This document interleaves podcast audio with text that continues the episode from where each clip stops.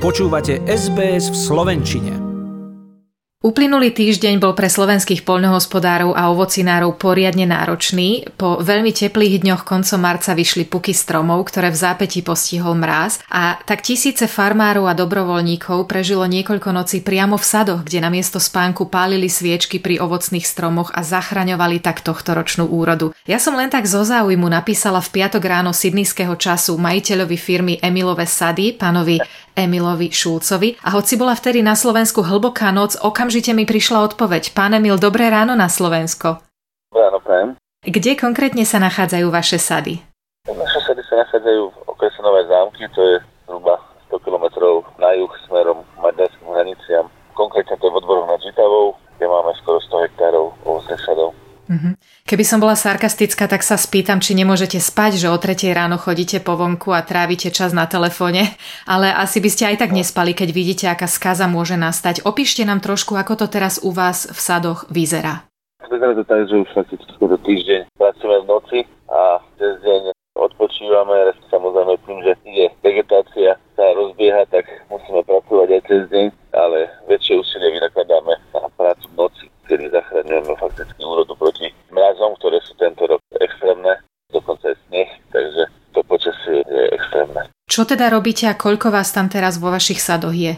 No, momentálne tu mám 32 ľudí, ktorí sú rozdelení do 8 skupín a každá skupina má na starosti svoj sad. Buď zapalujú parafinové sviečky, ktoré sú roznesené v sadoch, alebo sú pri protimrazovej závlahe, to je systém, ktorý je fakticky proti tým mrazom najúčinnejší, kedy sa vyviduje závlaha, ktorá sa spúšťa, keď je okolo nuly a polieva tie kvety, tie puky, vytvorí skupenské teplo. Ten kvet sa obalí ľadom a fakticky ten ľad na to skupenské teplo zachráni. Ten puk je to najúčinnejšia ochrana, bohužiaľ veľmi, veľmi nákladná, takže máme to iba na zlomku našich sadov. Určite vám karty zamiešala aj pandémia.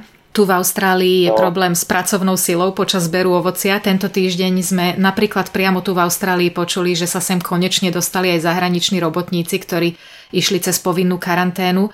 Toto zrejme čaká aj vás. Máte nejakú pomoc od vlády alebo napríklad aj teraz v spojitosti s tými mrazmi? Bohužiaľ, situácia je taká, že čo sa týka pomoci na mrazy, u nás také niečo neexistuje. A čo sa týka pomoci na COVID pandémiu, tak dostávame z peniazy na udržanie pracovných pozícií, ale čo nepokryje ani, ani 20 celkových nákladov na zamestnanca. Sme v tom sami a ďakujem s našim zákazníkom, ktorí prispievajú a podporujú nás formou toho, že si predplatia úrodu. Sme schopní si zabezpečiť spomínané parafinové sviečky, alebo takouto formu, že ľudia si predplatia fakticky našu úrodu a týmto nám pomáhajú fakticky zachrániť ovocie Niekedy nemáme predstavu, čo všetko ide do toho jedného jablka, ktoré zjeme za pár minút. Ale keď teda konkrétne hovoríme o tých momentálnych mrazoch, na víkend sa už má počasie zlepšiť. Ale čo napríklad májoví zmrzliaci, pripravujete sa nejak aj na nich? Máte nejakú dlhodobejšiu predpoveď počasia? Rada by som iba vedela, či už napríklad týmito vašimi nočnými aktivitami v tomto týždni je to riziko zažehnané, alebo ešte stále nie ste z najhoršieho vonku? Určite nie ste z najhoršieho vonku pred troma rokmi sme zmrzli uh, fakticky na 80% od 2. mája. Takže určite tí traja zmrznutí nás strašia a budú strašiť a, a určite musíme ich pohotovosti ešte určite celý mesiac, ešte mesiac. Jarné mrazy už veľakrát zdecimovali úrodu ovocia, aj vy ste to teraz spomenuli. E, to má ďaleko siahle následky na mnohých frontoch, tak vám želáme veľa úspechov. To bol predseda ovocinárstva Emilové sady, pán Emil Šulc. Ďakujem veľmi pekne. Ďakujem, ja pozdravujem všetkých.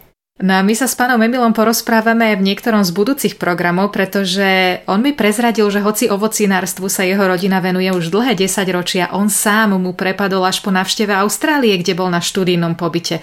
Opäť dôkaz toho, že svet je naozaj malý. Páči sa mi? Zdieľajte, komentujte, sledujte SBS v Slovenčine na Facebooku.